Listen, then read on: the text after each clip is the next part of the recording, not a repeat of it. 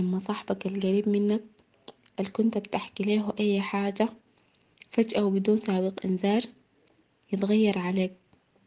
يتصرف معاك تصرفات الزول اللي بيكره العمر ما عرف يحب. تصرفات تكسر بخاطرك وتقسم قلبك ده لأجزاء. تبقوا تعاينوا لبعض من بعيد لبعيد. ولما واحد يشوف التاني جاي بطريق طوالي بغير شارعه ويمشي بالشارع التاني سبحان الله زي كأنكم أعداء.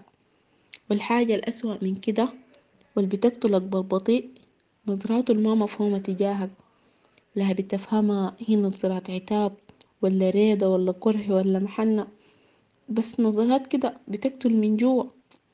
وبرضه لما تيجي تتخذ قرار مصيري وهو ما عاته الزمان عشان تيجي تحكي له وتاخد رأيه في مواضيع حياتك فبتقوم تتخذ القرار لوحدك.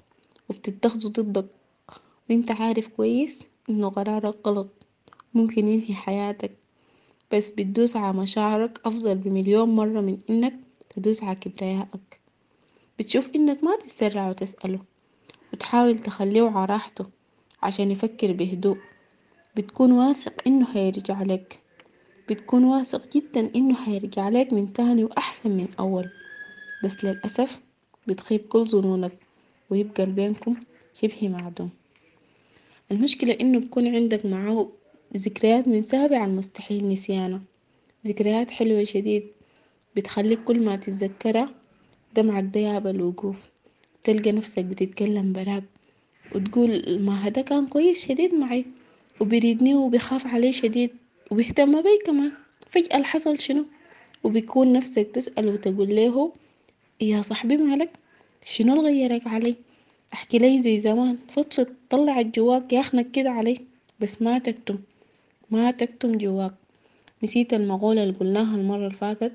ما تشيلوا براك ما قلنا الهم. بنشيله سوا. ما تدس آلامك. تعب الرضا هو ذاته دوا لو جرحتك أو أزعجتك في يوم أعفي لي. لأني ما ضامنة أعيش لباكر بوادر الخير.